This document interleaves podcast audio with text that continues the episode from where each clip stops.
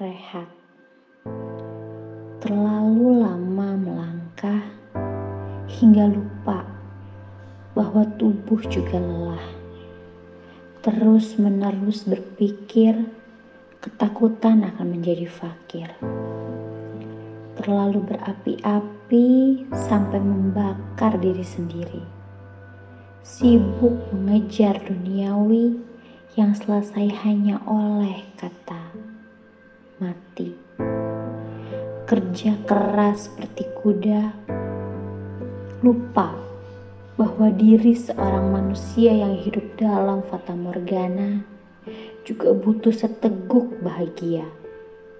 Pulanglah pada ibunda nak, dunia tidak akan mendadak kiamat hanya karena kau rehat sejenak.